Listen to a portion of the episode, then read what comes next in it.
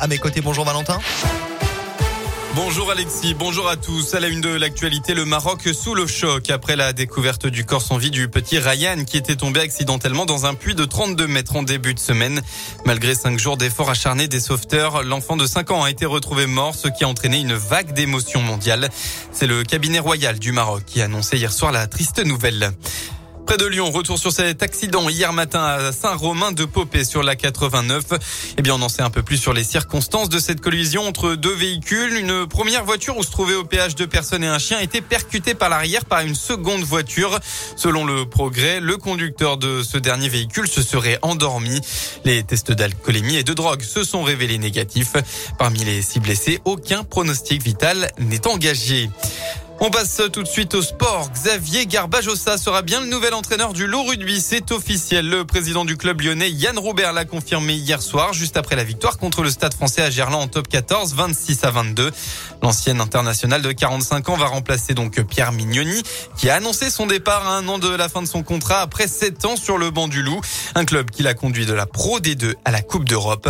Pour Yann Roubert, la décision de Pierre Mignoni est intervenue au bon moment saison 2022-2023 aurait été dure, je pense, pour le club, avec un manager et tout un staff en fin de contrat, avec pas mal de joueurs en fin de contrat aussi.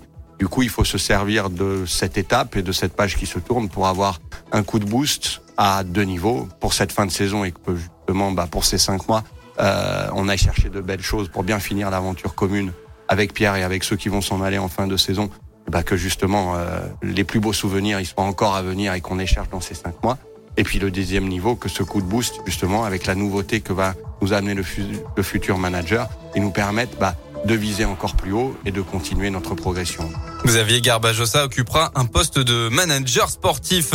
Et la victoire des Lyonnais hier soir donc acquise dans les dix dernières minutes alors qu'ils ont couru après le score pendant quasiment toute la rencontre leur permet de conserver leur troisième place au classement du top 14. En football, eh bien, c'était trop brouillon dans un choc euh, contre euh, Monaco. L'Olympique lyonnais s'est incliné. Résultat 2 à 0.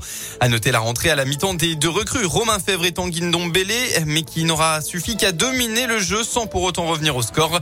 L'OM est huitième au classement ce matin. Voilà pour l'essentiel de l'actualité. Un mot de la météo pour ce dimanche. J'espère que vous avez profité du soleil hier, hein, puisqu'une perturbation nuageuse va venir s'installer par l'ouest sur tout le Rhône au fil de la matinée. Une perturbation qui devrait même amener des averses en début de soirée. Le vent se lèvera aussi. Des rafales jusqu'à 60 km heure sont attendues dans le nord du département cette nuit. Et puis enfin, côté Mercure, vous aurez au maximum de votre journée entre 7 et 10 degrés.